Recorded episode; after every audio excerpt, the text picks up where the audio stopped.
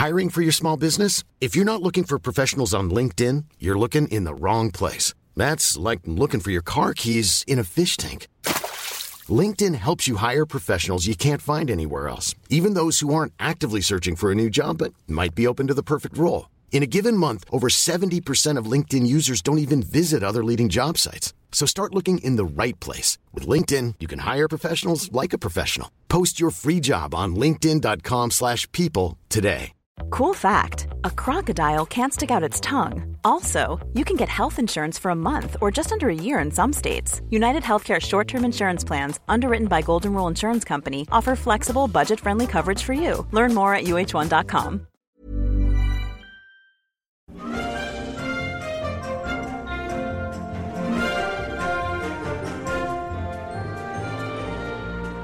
The Treehouse, episode 50, our 1000th show, with Danny Baker and me, Louise Pepper. Look at that, 1,000 shows there, Peps, and uh, congratulations to the audience for sticking with us, and, and for those who are still ploughing their way through the early episodes. Uh, it'll fly by. 1,000 shows, you can get, you can do it in a month. You could do it in a month. Welcome, everybody. Here we go again with another two hours of fun for old and young without the slightest hint of vulgarity. And it's a, a red letter day in many, many ways. Perhaps I understand um, uh, your parents have been m- married for a, a, thousand, no, not a thousand years, but their, their, their anniversary, am I right? My dad is nodding sagely, going, It, it feels like a thousand no. years. Yeah, yeah, it's, not, it's my parents' golden wedding anniversary today. and of course, all, all plans off because of coronavirus and the shocking weather.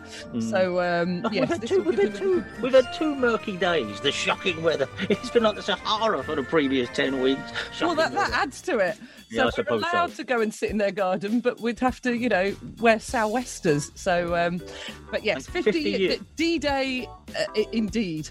Well, um, and actually, my parents' wedding is the only reason my mum has been on the radio was to talk to you because for my parents' wedding, my nan dyed her gloves to match her green outfit, yes. a costume. Mm-hmm. And some point during either the ceremony or afterwards, she went to take them off and discovered she had dyed her hands bright green. Yeah. She'd sweated into them. She had Kermit hands Yeah. and had to leave the gloves on for the entire day. It, it, it doesn't happen as much as it used Nana. to. Um, uh, jeans used to do that a lot. You take if you go out in Oh, the jeans yes. in, in the rain, you come home. There's the old blue legs, and you look down. Okay.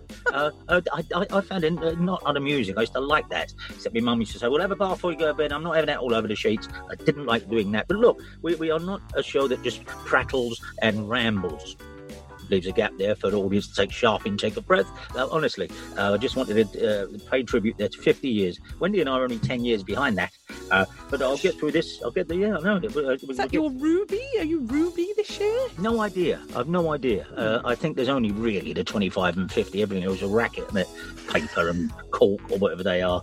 Uh, but we welcome everybody. And what we always do in the beginning is, of course, uh, shine a torch into the somewhat more uh, shadowy parts of on this day that the mainstream media, the lamestream media, uh, t- uh, tend to overlook.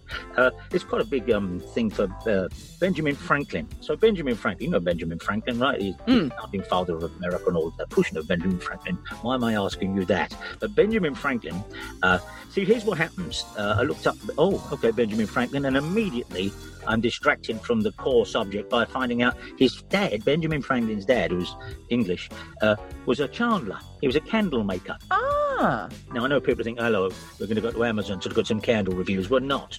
I refuse to be that predictable. But his dad was a candle maker. And in them days, in the 18th century, candle makers went door to door, not selling candles, but if you, uh, any fat you may have uh, saved, they would make a candle there and then for you. Bring it, bring out your fat. You bring out your fat. They would add a little uh, uh, a wick to it, and but they, that's what people did. Oi, don't chuck that fat away. Don't, don't, don't. That's a nice candle, that is. And you know, Benjamin Franklin's father. smell Was, like dripping. I mean, in some in some ways that would be. well, uh, we've sort of come full circle because I must confess I did uh, look at candles on Amazon, uh, but there's, there's, there's hundreds and hundreds of pages of them. You can imagine. But I did notice uh, down uh, in the lower end of it, you can now buy edible wax candles. Now, why would you want an edible wax candle? you, you, go- why would you go to someone's house, see, you know, uh, lit like a sting video, and then look around at them and say, Oh, you eating that candle? You finish with it, and then just pick it up. Nom, nom, edible candles. Maybe like Now, kind of not sort the of other everyone. a, a fondue arrangement. Would you dip into the? They're on there, edible candles, but they're, they're- they're coming a long way now from uh, Benjamin Franklin's father knocking on the door and saying, "Bring, you know, bring out your fat." Uh, but uh, uh, the problem is always the wick, and they couldn't get that going for ages. Uh, and the phrase "gets on my wick." You don't do that anymore. Hmm. It Gets on your wick. Uh, but the, here's the thing with the candles, Peps. And the other I week, I thought that that was to do with candles. Sorry. you get on me wick, I suppose so. One suppose so. Uh, uh, but, but the other week we were talking about the candle snuffers, and Mm. that's when we examined eBay. But the um, uh, the, the, the little wick uh, when you do blow a candle out, Yeah. they- they've not yet mastered that, have they? Because you go back the next day and it's underneath, underneath. Oh, when it's Melted wax and it's gone hard to wax, and you have to dig it out, and then it won't light. Uh, so Benjamin Franklin, those little fairy light ones, or whatever you call them, the tea, Tea lights. lights, Sorry, yeah, they're the ones that they never get to more than halfway down. and then they're, they're And the- and sunk the wick's in their gone own mire. it, yeah. they're, they're sunk in their own mire. But uh, uh, looking at Benjamin Franklin, uh, he invented loads of things. Bifocals, Benjamin Franklin, uh, the Franklin stove, the Franklin flexible urinary catheter. If you don't mind, and I'm sorry about that. I know, uh, but also the glass harmonica. The glass harmonica. Now, um, it's a huge. You know, like when you see, you don't see them anymore because uh, the, the world's turned in a, a weird direction. But quite often, you might see people on underground stations, not on underground stations. Uh, uh, in fact, you never ever saw them. The more I think about it, but people playing wine glasses. Oh yes, yes, yes. Uh, normally on a sort of a talent show on telly. That's it, that- that's when what I when you normally saw them. Underground talent shows. Uh, so, uh, can you do that with the wine glass? No, I think I think because I only buy cheap IKEA ones, but I, I, Oh. I think I have been. I think you have to have proper glass, don't you? I think I have been to a dinner party, Uh-huh. no middle class, where everyone started doing that. Well, that's. I- was going to say in a restaurant when the meal's over and you're you're, you're nicely alight. There's only two things to do. One is take those uh, uh, amaretto biscuit wrappers and make them fly up into the air by lighting them. That's a great thing to do. and the other thing is to try and play the wine glass. Uh, and Benjamin Franklin saw this, and. Uh, uh, he, he he immediately made the glass harmonica, which is like loads of wine glasses stuffed together, and then you play them. Uh, here's oh, I was picturing it like a, a mouth organ. no, no, it's nothing to do glass with it. It's actually, if I might for a second, it's actually harmonica, which is uh, uh, based on the Italian word for harmony. But there you go. But here, if, if, if the magic of editing allows, here is they sound very ethereal, and you'll know the sound when you hear it. So it should come up now.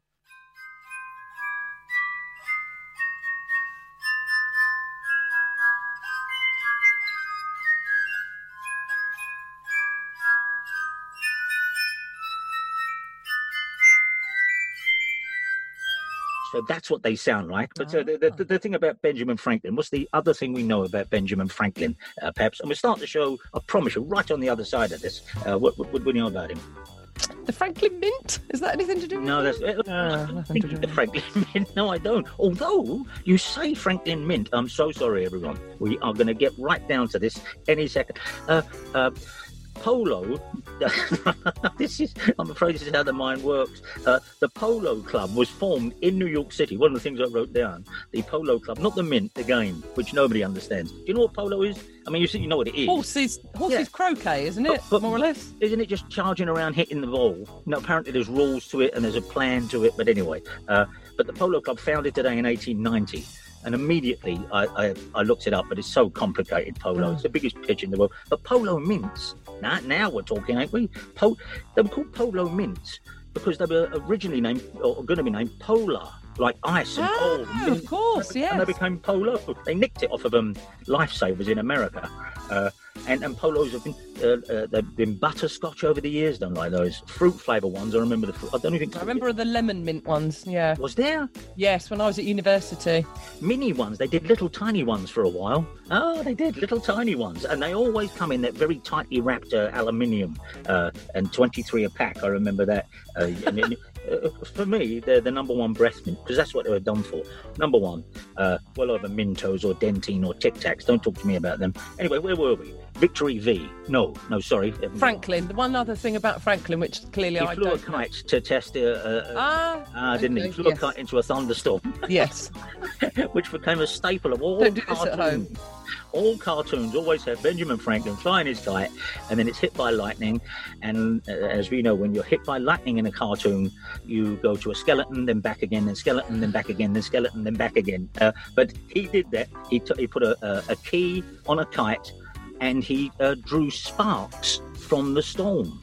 Uh, if you if, if you know what I mean, he actually he put them in a he had a, a, a, a jar at the bottom by the key, Yes, and watched yes, I remember little, this now. little, ti- little tiny lightning bolts. But the, the, the thing is, nobody knows why. it's a tremendous act. It's a great act. You got to wait for a thunderstorm, but it, nobody kno- nobody knows quite why he did it. But what a racket! And here we go, everyone. What are we doing today, Peps? We are doing uh, Have You Ever Lived Out a Film Scene or Song Lyric? Got some great ones on that. Lying About Injuries. hmm And How Did You Find Out Your Parents Weren't Millionaires? Now, And every other topic that's still rolling. Uh, did you uh, every year there are thousands of them here we are on the thousandth show just before we move on there peps uh, these things like victory v's and fisherman friends just just revolting am i right Hmm. Yes. absolutely revolting Yes. they are absolutely revolting anyone who Dad says used to have a pack of tin imps. Oh imps no imps imps is all right them tiny tiny little oh no imps. tiny, tiny little. He, he used to have them for Tiny choir little- and they they would open his throat up. i like things that come in. Yes, a little sweets that come slidey tin. Oh, a little slidey tin. No, but your fisherman friend and your Victory V. I think there's not a member of the listening audience now who says, "Oh, I, I like a Victory V." Just disgusting. And, and and I'm happy to report. I looked these up once. It says on the uh, uh, their information site. It says Victory V no longer contain chloroform. No longer contain chloroform. they were knockout drops, or something like it. Uh, Now they sound more tempting, but they are, they're an acquired taste, but don't talk to me about Fisherman Friends and Victory V. Give me something from over there, Peps. Let's get the show rolling. well, let's go from um, Benjamin Franklin and his kite to fireworks. So this Mm. is Oh. um, great perks of your parents' jobs. Mhm. My dad, Ron Rapley, had fantastic jobs over the years that we benefited benefited from every year. When I was a boy in the 80s, we moved from London to the remote Peak District town of Buxton, where my dad changed role from working at the Woolwich Arsenal to the mines research part of the MOD. The what? The mines research. Like in mine, like, like, like, mining or, or like explosive mines? explosives. Oh, His role was in commercial explosives and testing any and all potentially harmful explosive materials that came into the country.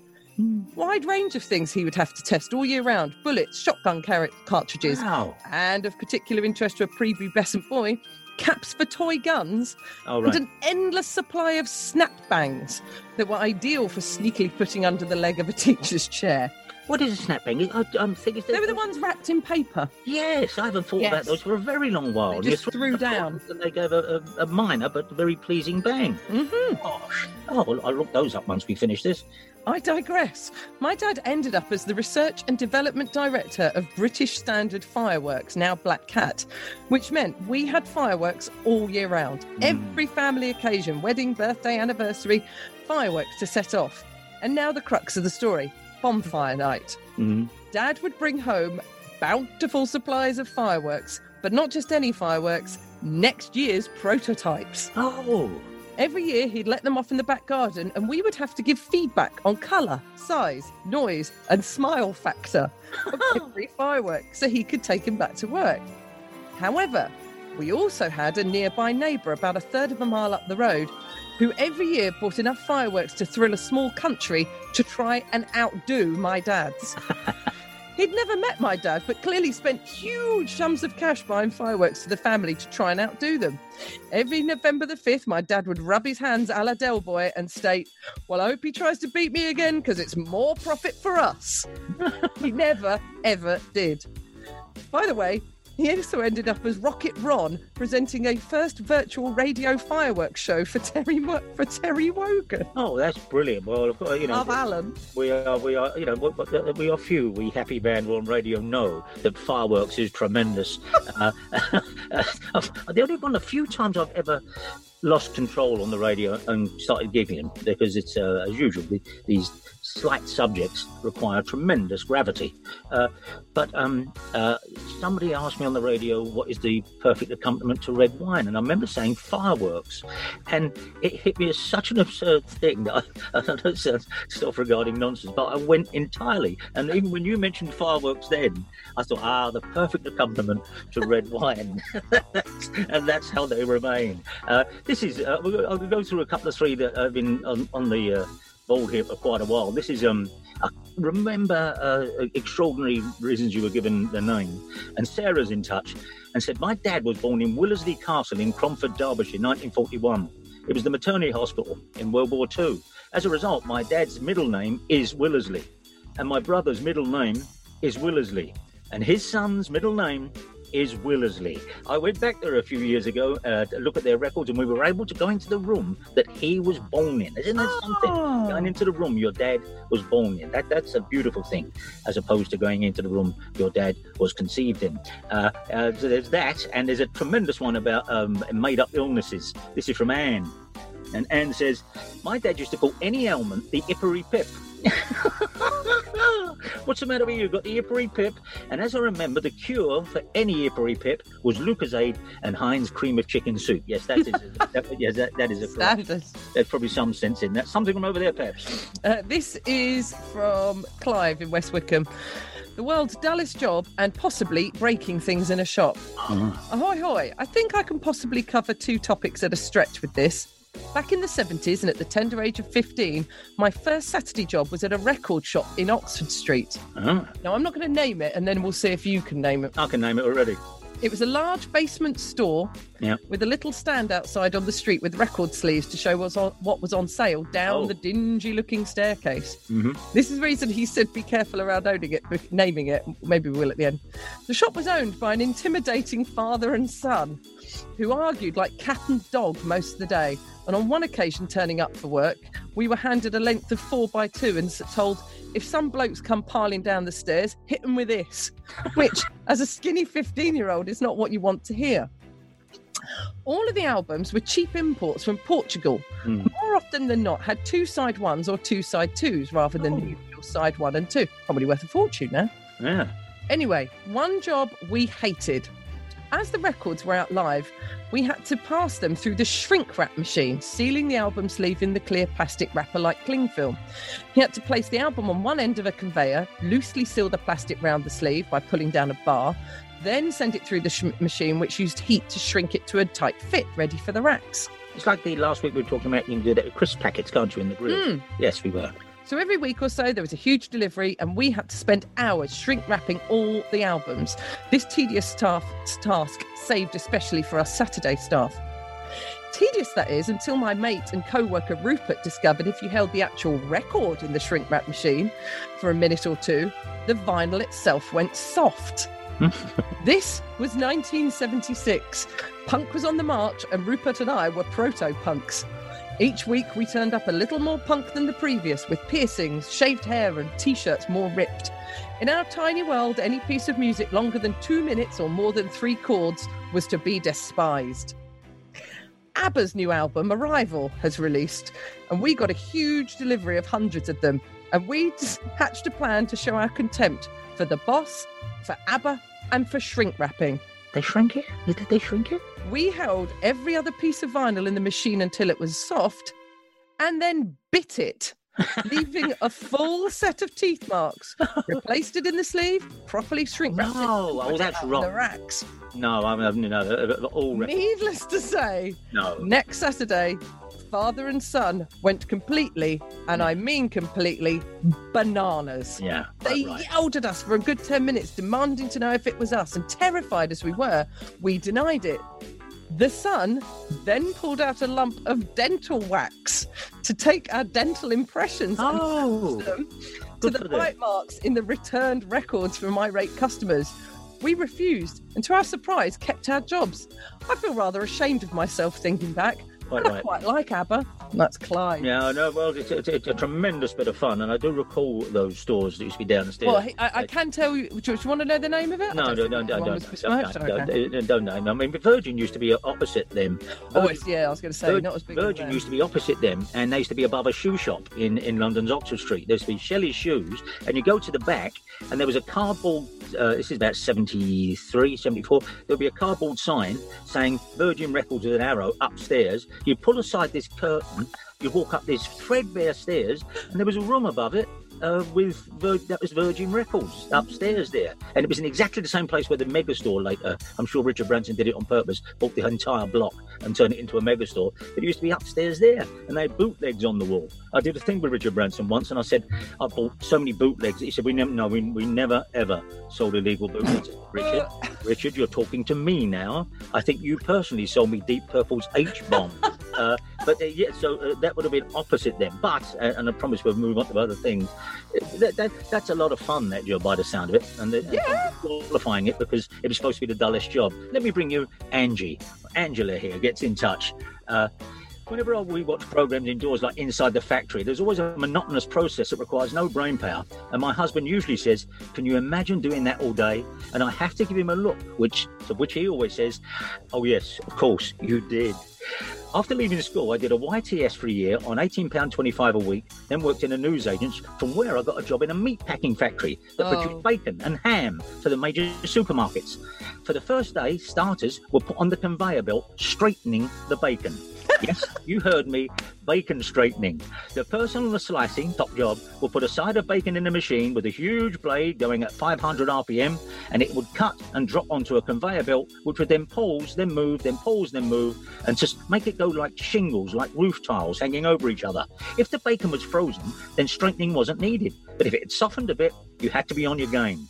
However, on the dial sc- scale, it's between one and two. You kept your fingers together, straightened it as if you straightened them as if you were going to clap, and then put your hands and patted the neat stack. I should have add my brain was kept in my locker for the eight-hour shift. Thankfully, one day I progressed uh, from straightening, but I'm sure there are people who have done that for ten years. I did work there for ten years, doing every job on the bacon lines, on the gammons and the hams, and eventually escaped to go to work in a museum. Then I became a pub licensee, and now I'm the ticketing manager at Sale Sharks. But those bacon days still make me shudder. I hope that's dull enough for you. Thank you, Angela. How about that? A bacon Broad strike. career, Angela. now, uh, perhaps uh, uh, uh, when we were talking just before we come on, because we do thorough tests on this program. Uh, on the, on most of the shows I've done, and, and the, these will return when things when the lights go out on again all over the world. Uh, for instance, we used to do the dying toys. Uh, people who know the Saturday show knows uh, probably the other than the sausage sandwich game, uh, game, our most popular item was Have you got a toy where the batteries are running out, and uh, we'll get all those back together again. But Pat still has an eye that never sleeps, and more importantly, an ear that never sleeps. And well, tell us the story of this, Peps. What was it?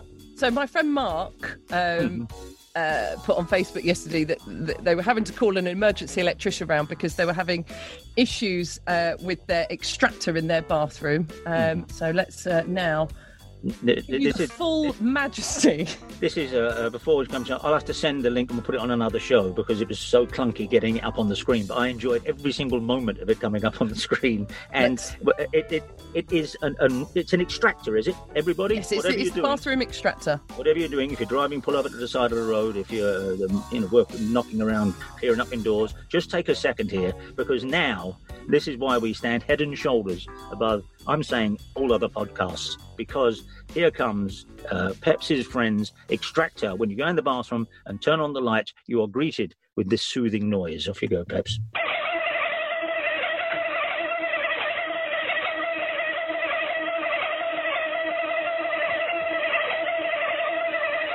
Now, you you see, and isn't that a thing of beauty and a joy forever? I'll be absolutely honest with you. I couldn't hear it at my end, Peps. I couldn't hear it. No. No, but the echo of when I heard it earlier on will live with me forever. And uh, you know what? Should we ever run out of things to say, audience roll eyes, uh, I think that sound effect, alongside our uh, foghorn and various other things, is exactly what we should be in the market for. Just it does actually sound like Charlie Brown's teacher.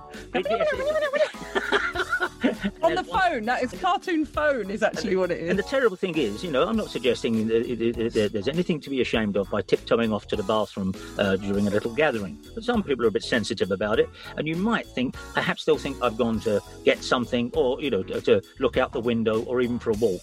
But as soon it's bad enough the toilet flush, but as soon as that comes on, everyone looks at each other and goes, "Yeah, gone to the Kazi." Uh, so, uh, but that now becomes number one in our sound effects uh, library. If you want to send anything to uh, the treehouse at somethingelse.com, a little soundbite of something, we do enjoy uh, the sounds of the real world. Just before we take a break, this is from Gary. Uh, this is the world's longest DIY job. He sent these photographs in. Uh, which we can put on Instagram. I had the pleasure of modernising the garden. I boasted I would do it. I started this on the 20th of April 2018. As you can see by the attached photos, it's still some way from being finished as I write this on the 4th of June 2020. It is nowhere near finished. he's, got, he's got bits of decking here and he's got holes dug there and he's got some turf to lay there. It is, but as far as we know, that two year stretch, two years, two months, Britain's longest uh, unfinished DIY. But he adds a PS. You might like to know this. As a kid in primary school, I had a couple of days off to go to London. 73, 74, I went with my mum. When I got back, my friends asked me what I'd got up to in London. I don't know why, but I told them I went to see Top of the Pops being made. I said the Wombles were on, but one of them got ill, and I had to get in the suit and help finish the recording. Well, as it happens, the Wombles were on Top of the Pops that week. I reigned supreme for a while. that's me, that's me, that one there. and it's actually Chris. amazing. yeah, that's a lovely story. Right, we'll take a break, and when we return, more of the hoopla. Imagine a world, a world just like our own, but importantly, not our own. Is it the alternate dimension, or are we? And does it have podcasts? The Last Post. Hi, I'm Alice Fraser, bringing you daily news from a parallel universe. It's a sweet, sweet dose of satirical news coverage, some of which will sound pretty familiar. He defended him, saying he broke the lockdown rules on a father's instinct. And I just think if Boris had shielded his as much as he's shielding Cummings, he might actually be in a position to give parenting tips. And some of it is just pretty weird. Air in space is becoming much clearer, Alice. And it's quite shocking because there is no air in space. It's empty space. So join me every single day alongside great comedians from around the world, including Andy Zaltzman, Nish Kumar, Tiff Stevenson, and Will Anderson. Good luck to you. Good morning, everybody. It's the Danny Baker Show, radiating out across the airwaves. Come the sunshine or the rain, come aboard the Danny train. We'll kick our slippers off and throw our cares away. What better thing to do than have a jolly jape or two? Don't touch that dial, there's nowhere else to go.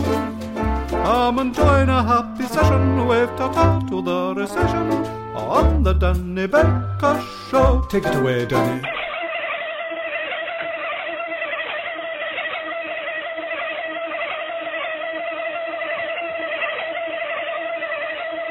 That's very soothing. I know some people, a groundswell of the audience might be saying, "Oh, we're not going to have to put up with that every five minutes, are we?" Yes, you're going to have to put up with that every five minutes. So I'm going to put an instruction over to Phil Wilding, who's producing. So, Phil, no matter where we are, play that in every five minutes. But it's up to the audience to come up with better effects than that, by the way. So welcome back to the uh, show. And if, if, you're wondering what's what's the focus of this program, it has it has no focus. We are the uh, stupid, shallow cousin of dark, edgy box sets, and and that's how it works over here. So uh, now, a few weeks back, it seems like a thousand years ago, uh, we did the very last ever. Don't run. We did the very last ever uh, vinyl golden shot from this room I broadcast from which is my record room, and uh, there's 11,000 albums and, and 6,000 singles in front of me, and it baffles the sound nicely. And we had this game. Perhaps you remember this game, don't you? Uh, oh, what game. did we call it? uh, the, the, it never really got a proper name, but it's, it's, the vinyl golden shot. And what I did, I said, I'll stick my finger out, and then somebody can come and join us and guide my finger by saying left a bit, up a bit, down a bit, over a bit, and they get to pick two albums blindly and one single, and then we add up the value of them, and uh, and that's a little game. However, it is so hard with headphones on in a room which I've put this what we might call a studio and boxes and a desk and everything else amongst the records, and I nearly died on the air. Mm-hmm. laughing down the sleeve, you saw I was. Uh, uh, uh, we had. That's when we started putting the uh, disclaimer on it. Uh, well, I had to sign the new contract that said uh, guaranteed satisfaction or the autopsy's free. Uh, so, um, uh, but here I am. It was Hannah who broke us, wasn't it, dear It was- Hannah? yeah, uh, and, and, and anyway, the point is, uh, there's been something of an online petition to get it back. Now, whether people just want to hear me struggling again, uh, I don't know. But we're going to now welcome our friend Steve. Steve. You Hello, are our- yes. Hello, Hi, Steve. Danny, I'm Thank here. you for being there, Steve. You're a test monkey for this because I, um, I, I it, it- depending how this goes, depending how this goes, is whether we do it again. Uh, and you know, maybe I'll do one of those Twitter polls. But uh, I'm, I'm taking all the energy out of it anyway. I know. But here's, here's how it stands. Uh, in, uh, we've done seven of these. Dave is in seventh place. He only picked up 57 pounds worth of vinyl. Uh, the great Danny Kelly uh, is in sixth place at 70 quid. Sam, uh, 145. Hannah, 190 pound in three picks. Peter, 310. Then Anne Pugh, 330. And Christine is at number one with 335 pound done from. Uh, uh, from a couple of things I need to ask you. Um, before we uh, before we start, uh, but where do you stand on um, uh, Victory V lozenges or, or Fisherman's Friends? What do you what do you think about those, Steve? I prefer Marmite, actually, to be honest, than those. I, I, it, it's it, they're, the most revolting things, aren't they? They're like um, yeah, they're like a, a tombstone with Vicks inhaler poured all over it. And you've got to somehow slather yourself around that. Uh, and and and, and uh, polo mint. You like a polo mint, though, don't you? Oh, polo mints, yeah, yeah, yeah. Excellent polo mints. Fruit, fruit polos, actually. No, well, we won't fall out over that. But the great thing about polo is, is they have the word polo uh, embossed on them twice. Oh, it's very clean on the tongue. I know if they were just if they were just if they were just smooth. No, I'm not saying, but the fact they've got polo and polo. Uh, the, the only other thing I think that does that, Steve, and we'll get onto the game in a second, is uh, uh, your Kit Kat, which when it had the uh, foil on it, you could rub and the, the Kit Kat Oh, would come yeah. through. You'd rub the, Yeah, you'd rub yeah, it yeah. the packaging. No, of course you can't do that now because it's in some kind of a safety packet. But rubbing that and, and then and running your tongue around the words polo. uh, If anyone knows, I'm not including soaps here. Uh, any other embossed uh, sweets, we would love to hear from you. Uh, and one last thing, because it's Benjamin Franklin's uh, the day he flew his kite into the storm, Steve. Uh, uh, lightning. I'm terrified. I'm, I'm terrified of lightning. Uh, you know he did that, by the way, but everyone knows that about him. Uh, lightning. Uh, You like a storm, or are you terrified of them? no, I don't mind, but my wife is uh, scared witless out with, with storms, yeah, but I don't mind. You don't mind? Yeah, I- yeah, I'm I, fine. I holiday. I holiday in Florida, the lightning capital of the world. I genuinely, I, honestly, I, I can't. I have to pull the curtains and. No. I do. Well, we, Pep, so people always say this. Sorry, Steve. We'll get right to the game. People always say this. So the reason is. They, it can kill you. it's not like something irrational. It's not like oh, I, I don't like stare. It, they can kill you. Lightning kills, and it, then the thunder. No, I can't bear lightning. My nana get it from. She used to hide all the knives and forks in storms. She thought it attracted lightning.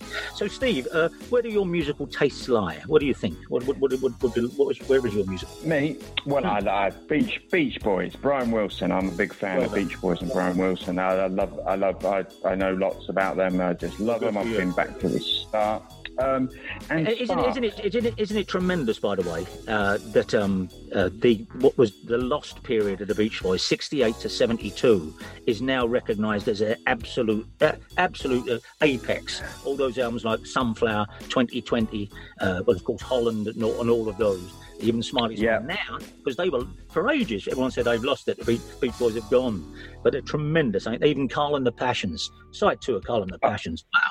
Anyway, uh, Th- sorry. but- No, they're all good. No, no, no, they're, they're absolutely. I totally agree. I'm, I'm, I'm mad on it all. But Sparks as well, because in '73 when I was at school, Yeah. some uh, some bloke played that over the uh, a trip. We were up to the Imperial War Museum, and uh, the coach driver played uh, uh, this town over there, and I thought, Did oh, he? that's unbelievable. Oh, Yeah. Driver did that. Wow. Yeah. Uh, And No, that- he did, and every everyone, all my mates said, "Oh, that's rubbish." And I thought, "Wow, I've got to get into this." And I've been a Sparks Sparks fan ever since. and uh, and a, a terrific gentleman, and of course, still very much, very, very active. It was uh, Benjamin Franklin who first collected sparks. I'm just freeforming here. Uh, when he, when he, when he, he did, he, he flew his kite with a key on it. We were talking about this in the first half of the show. The other audience have already heard this, but Steve and I are just talking now. He flew a kite with a key on it. And from the key, he collected sparks in a jar. I'm sure they made a song about it. I- I- um, they, they must have done. Uh, last thing, um, I, I I had a very abrasive friend, uh, no nonsense friend, when I worked at the NME, uh, named Monty, and uh, we went to the top of the pops one. And I like Sparks, but uh, during rehearsal, everyone was standing around, and he looked at um, uh, uh, Russell. Uh, Russell's the, uh, the the short moustache one. I always get them mixed up. Uh, No, no, no, that's, That's Ron. Ron. That's No, Ron. Ron, of course it's Ron. Ron, of course it's Yeah, Ron. yeah. No, but if you look on the earlier albums, they both had a moustache. Oh, I won't be talking about that. Uh, of course it's Ron. So he's sta- Ron was in his full pomp and he's got the early Sparks look and he was standing there with his arms folded. And moment Monty looked at him and Ron looked at Monty. Uh, and, and Ron thought, I don't like the way this fella's looking at me, but we're all watching some uh, other band rehearse. And Ron Mael said to my friend Monty, you had a, you, you taking a good look, pal? You okay, pal? And Monty just went to him. Monty went to him. How old are you? And all of a sudden, poor old Ron thought, "Hey, look, I'm in show business. I dress like this." He just went with, "How old are you?" He, he also asked the same question to Robert Smith once as well. Look, we're getting nowhere here. You Oh, understand how this game oh, might be played God. here, Steve? I'm gonna. I, I, I made a mistake last time of carrying the microphone with us. If suddenly I, okay. I, if I become difficult to hear, it's a bonus. So what I'm going to do, I'm going to place this way. You're going to pick two albums blindly here, uh, and I'll, and the Albums are actually behind me, so we'll do that in a second. Ooh. I'm pointing at the albums. They're not worth very much money. Well, no, the first one is when they were called Half Nelson. If you get the Sparks Oh, yeah, album, yeah. Half Nelson. Uh, so Mm. I'm pointing here uh, vaguely at the Moby Grape albums. I don't know if you know Moby Grape. Um, Yes, I've heard of them. Yeah. do you know why they're Yeah. called Moby Grape? Why were Moby No. Grape? Uh, uh, uh, at school, uh, the, uh, Skip Spence, I think, when he was at school, and one of the other band, uh, uh, their favourite joke was, um, "What's huge and purple and lives in the sea?" Moby Grape, and that was their favourite joke, and that's why the band are called Moby Grape. Anyway, we're getting absolutely nowhere here. Uh, that's absolutely true. Uh, so here we go. And Sparks used to be called Half Nelson. So uh, Yeah, recall. uh, so I'm pointing straight ahead. You guide me. You can take as long as you like. It's a podcast. You know, we've got no. Uh, the audience. Really? Oh, absolutely. The, so uh, I'm pointing straight ahead. You can say up, down, left, right, and I'll see what album you choose. Off you go. Thank you. And, but you reminded me with the golden shot anyway that uh, about Guzzle Grub. But maybe you got a story about that another day. But, maybe tell us it straight afterwards. Here we go. Go. uh, okay, let's go up a bit. Okay. Stop. Keep going. Quick. Yep. Left. Right. Stop. Yep. Down. Stop. Right. Fire. Oh, he's very decisive. Yeah, very. I like that, and it's it's an album by a group that sprang from Yes. Uh, Peter Banks went and formed a group called Flash. Uh, their albums are on Sovereign, and this is the second Flash album called Out of Our Hands. It's a prog rock album from I think '72. Uh, you don't see it a lot. I'm saying that's in mint condition as well. I'm saying that's Ooh. that's that's that, that's on a good day. On a good day for, and I'm going to give you 75 quid for that. Ooh. Now it's not a bad start. 75 pounds. Really? Oh, yeah, okay. yeah. I mean, people might say right. up the 30. That's a mint condition copy of Flash's album. Now I'm turning round. Now, oh, here we go. Now I'm turning around. Okay. Uh, uh, off you go. Can I go down? Can I go downwards? Yeah. Yeah. Okay. Down. Stop. Yep. Left. Right. Left. Uh, Left. Yeah. Up. yeah. Up. Stop. Yeah. Fire. Oh, Ah, no. no, no. You uh, another. If you'd have carried on going left, you'd have hit Sparks. But I'm afraid, great album though it is. I know, great album though it is. It's Paul Simon's "There Goes Rhyming Simon." Uh, a, a wonderful album, possibly his masterpiece. But I'm even in mint condition. You're only getting 20, you're only getting 20 quid for that. So you're up to nine. Great Uh, album. Oh, yeah, I know, great album. Um, what were you near? Hang on. Uh, oh, if you'd have gone left, left a little bit, you'd have hit the Stooges albums, and the Stooges albums. Oh, blimey. The British copy is three, four, five hundred pound a pop. You didn't. You didn't. No. The singles now, and then we're done. Uh, pointing straight at the singles. There's some money in here, so uh, off you go. No, sorry, you just reminded me of Sale of the Century. This is what you would have won. this Um, is what. No, yeah, anyway. this is what- like You get a decent single, you might. Let's take the three, two, one, wasn't it? Should we have? Uh, was it? was it? And take your pick. Take your pick, did that always. Come on, let's go and see what you would have won. When they used to take the 25 quid, because they'd never seen so much money in 1964, uh, they take the 25 quid and they missed out on the bubble caravan. Although, Oh, no. how old, Oh, how old are you, terrible. Steve? How old are you, Steve? I'm just a couple of years younger than you. I'm 60. Well, you, you you know, take your pick with Michael Miles. Surely you do. I yes? do. I used to watch it at my grandmother's, yeah. And, and the and the yes no interlude with the fellow with the gong. Has there ever been more exciting television? Never mind about this. Chris Absolutely not. Uh, uh, See, I, te- I tell my mother, my mother-in-law, whenever she says to me, "Do you want something to eat?" Do you want no, so I'll open the box. She doesn't have a clue. I'll open no, the I- box. I'd and of course, i i the thing is, uh, but Michael Miles, we'll carry on with the other game in a minute. It's been, it's been thrown in a sharp release by this. And, and, and he used to stand there, Michael Miles, and it's, they would win the key to whatever box they wanted to say, yeah, I want to open box 13. That was the big one, wasn't it? With the question marks all over it. Yeah, And he would say, yeah. right, you've got the key to box, box 13. Can I buy it off you? No, you can't. How about if I offer you £10? Put £10 in his hand. I'm offering you £15. He fanned it out. But, oh, hang on, that's 15, 64. I'm offering you 5, 10. Uh-huh. Uh-huh. No. And he'd turn it down, and then he'd say, You're turning down £25 to open box 13. Now, let's go and see what's in it. Walk across the studio, put the key into box 13. They'd open it, and it'd be a booby prize. He'd say, Yeah. Oh, you want an old sock for when you put your foot in it. Oh, well, you've been a great sport, and off they'd go. Right, I'm pointing at the singles now. Um, okay. Where you go? Go on.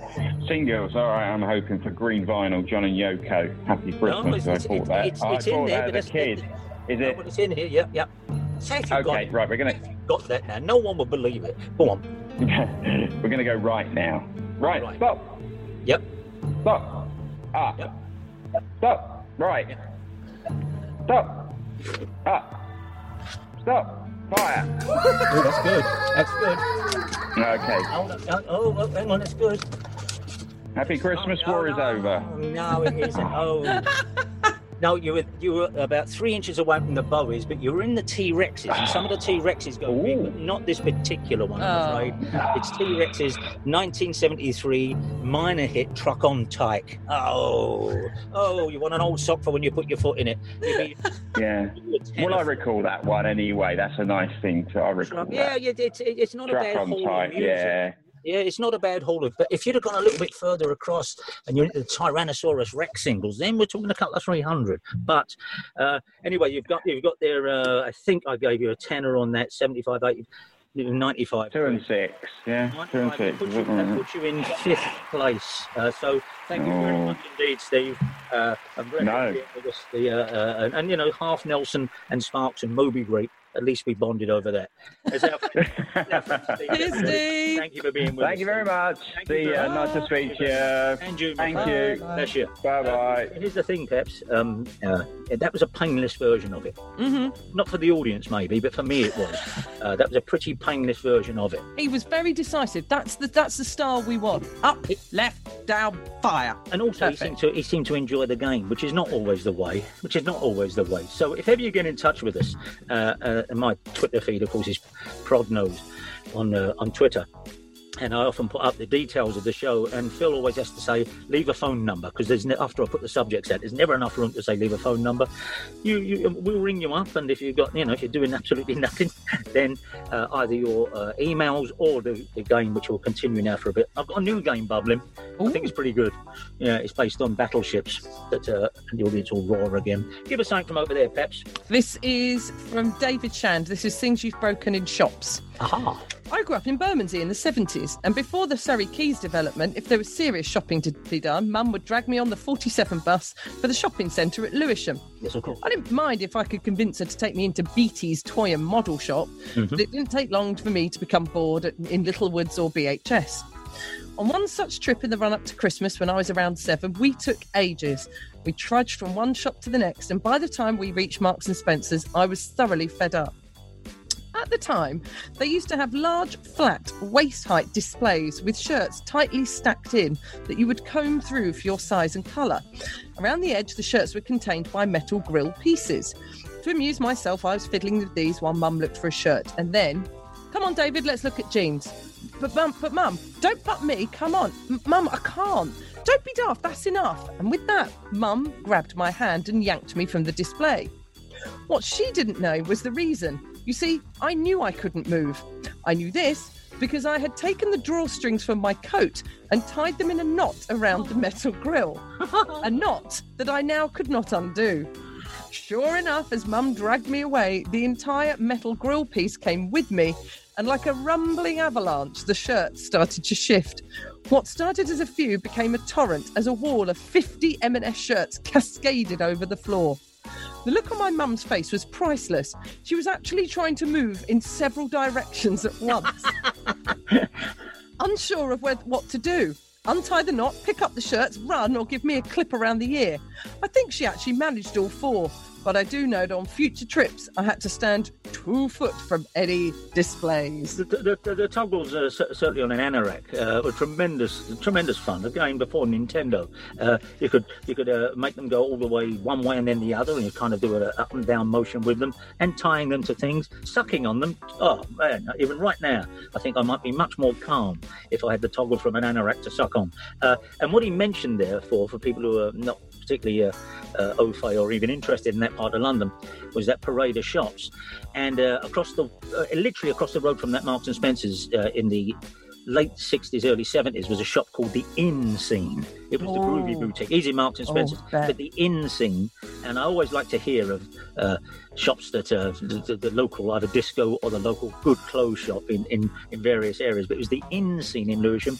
But for years, when I was little, I thought it was called the X Scene because it was written in that kind of uh, lava lamp writing, and the N looked just like an X. I thought, what is an X scene? But it's the Inn Scene. And the reason I labour this point is because it was on a 47 bus coming from the other direction to our friend by the sound of it that on one day in 70 or 71, coming from the other way into Lewisham to buy a shirt at the inn scene, that David Bowie was sitting on the 47 and had to get off and run back to where he lived, uh, which was the sort of Catford, uh, Beckenham uh, district, because into his head came a song.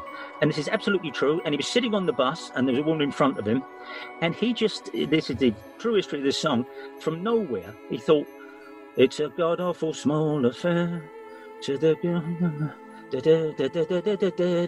And he got off of it, uh, and he realised later it was based on the same structure as My Way. But he was on the 47 bus going into Lewisham to buy a shirt at the X. No. Yeah, when he when he when he wrote, or it came to him, Life on Mars, and he said he had to run back and thought, is this a song? It's one of those where he thought, is this already a song? And realised it's kind of My Way, but he was on the I bus. thought, hmm, Yeah, it is. It, it, it's- well, it was his revenge because he wrote the lyrics to My Way and they were rejected, weren't they? I don't know if you know that story, but he, he did. Uh, he wrote, uh, there was a competition to find the English lyrics to a very famous already song. He penned them and it was rejected, uh, uh, and, and the rest, as they say, Paul Anka and all of that. However, on that, and just quite handily, uh, John Aldington, the great John Aldington, musician, gets in touch. Said, when I was at, still at school, our band were finishing our set at Bromley Library Gardens free concert, which is exactly in that area, uh, when the star attraction of the day stormed quickly onto the stage and said, do any of you, you do your band know I'm So Glad by Cream? Do you know it? Uh, We nodded and started playing it very badly. He sent us a photo of the Bromley Library Gardens free concert stage on that day. He pointed himself out. He's on the right. And the picture was taken moments before David Bowie ran on and asked them. Yes. It was in 1969. Four schoolboys playing covers of current tunes at the time. Bowie and some friends ran onto the stage as we were finishing and said, uh, could we accompany him if he knew we knew that Cream song because he loved it. And we jammed with him. We had a reunion last year, not Bowie, the band that is, 50 years on, and we've all dined out on that story. In fact, I'm still doing it. Thank you very much indeed, John. How about that? Oh, we run on. Do you know Cream? Uh, they said yes, and they barely knew it. Uh, something quick from over there, Pepsi, and we'll get out of the people's way. This is a, a Hawaiian mystery from Adi in Brentwood. On a recent show, you mentioned souvenirs from trips, and years ago, I went on a school trip in Scotland, and as a souvenir, bought a giant pencil, about a foot long, an inch thick, and a large eraser on the end, and completely covered in tartan. I love those. After some use, I sharpened it with a small penknife and noticed the tartan pattern was not printed on but paper covered. I started to peel off the paper and saw that underneath it was pale blue. Further peeling revealed bikini clad ladies and flowers and a beach scene. A bit more, and there, in red writing, Aloha from Hawaii. No. My souvenir tartan pencil bought in Stirling Castle. I always now look at souvenir stores around the West End and wonder what's underneath those Charles and Diana mugs or miniature Nelson's columns. Well, uh, the, uh, again, uh, in the 70s, but if you bought a badge, you could actually peel the badge and there'd be another slogan or face. No. Yeah, they, they, they're, they're particularly little, little tiny ones, an inch wide. You could get the old tooth, bite the edge. I don't know if uh, anyone else possibly remembers this. And you could peel the badge off and there'd be another badge underneath it, rebadged, literally. Very last one here is uh, uh, from uh, our friend Willie. He says, uh, I've emailed you because uh, I had someone with the same name once, uh, but he's telling us where he. Have you ever lived out a lyric or a film? He says, The first time I ever heard Gerry Rafferty's Baker Street, I was in my car in Baker Street. How about that, everyone? And that's as good a thing to end on, I think. Uh, play the theme tune, Phil. One, two, three, four. Climb up, go in, let's cozy down. Wave goodbye to that silly frown as we chase our cares away. In the treehouse. The fire's on, it's warm inside. We guarantee you'll be satisfied as we laugh the day away.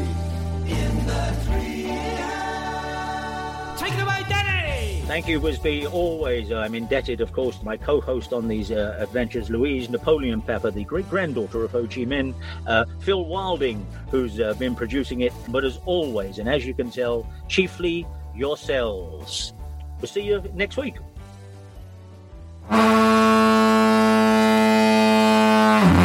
Next time on The Treehouse.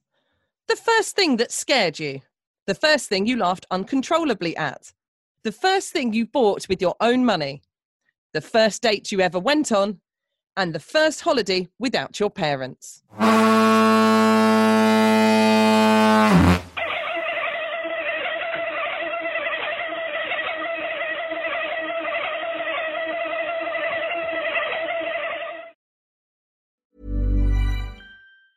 Hi, I'm Daniel, founder of Pretty Litter. Did you know cats tend to hide symptoms of sickness and pain? I learned this the hard way after losing my cat, Gingy. So I created Pretty Litter, a health monitoring litter that helps detect early signs of illness by changing colors, saving you money and potentially your cat's life. Pretty Litter is veterinarian developed, and it's the easiest way to keep tabs on your fur baby's health right at home. Go to prettylitter.com and use code ACAST for 20% off your first order and a free cat toy. Terms and conditions apply. See site for details. Even when we're on a budget, we still deserve nice things. Quince is a place to scoop up stunning high-end goods for 50 to 80% less than similar brands. They have buttery soft cashmere sweaters starting at $50, luxurious Italian leather bags, and so much more. Plus, Quince only works with factories that use safe, ethical, and responsible manufacturing. Get the high-end goods you'll love without the high price tag with Quince. Go to quince.com slash style for free shipping and 365-day returns.